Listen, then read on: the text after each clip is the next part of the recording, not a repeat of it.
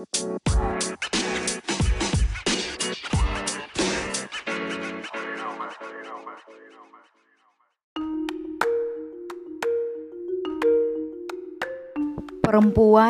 kekerasan, dan kebebasan individu. Jika kita berbicara mengenai perempuan, tidak akan pernah terlepas dari soalan kekerasan dan kebebasan individu. Memerangi ketidakadilan sepanjang sejarah kemanusiaan selalu menjadi tema yang menarik dan akan selalu menarik untuk terus dibahas.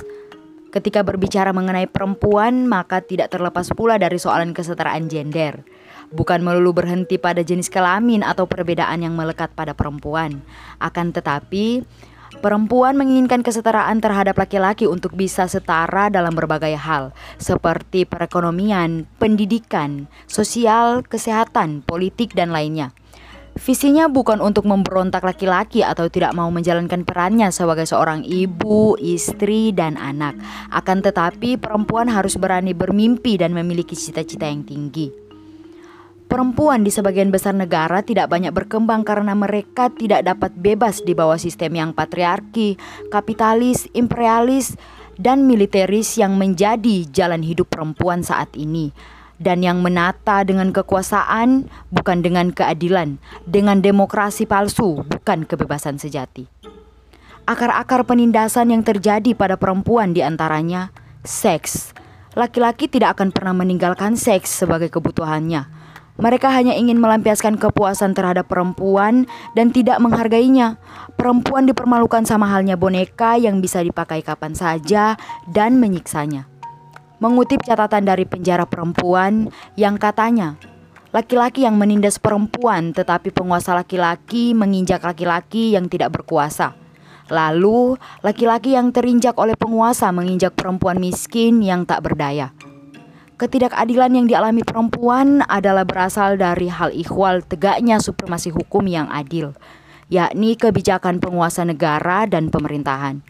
Sejak dimulainya reformasi sampai dengan sekarang, banyak organisasi perempuan yang muncul sebagai pengejuan tahan gerakan perempuan.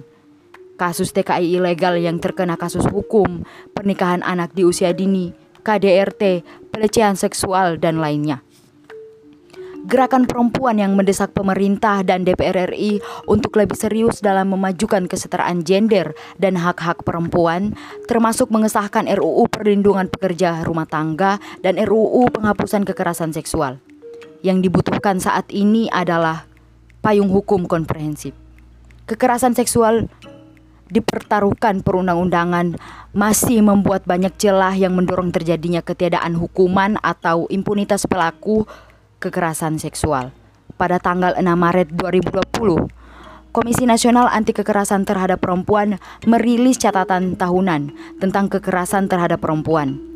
Terdapat setidaknya 431 ribu kasus kekerasan terhadap perempuan sepanjang tahun 2019. Komnas Perempuan juga mencatat selama 12 tahun terakhir kekerasan terhadap perempuan meningkat sebanyak 792 persen.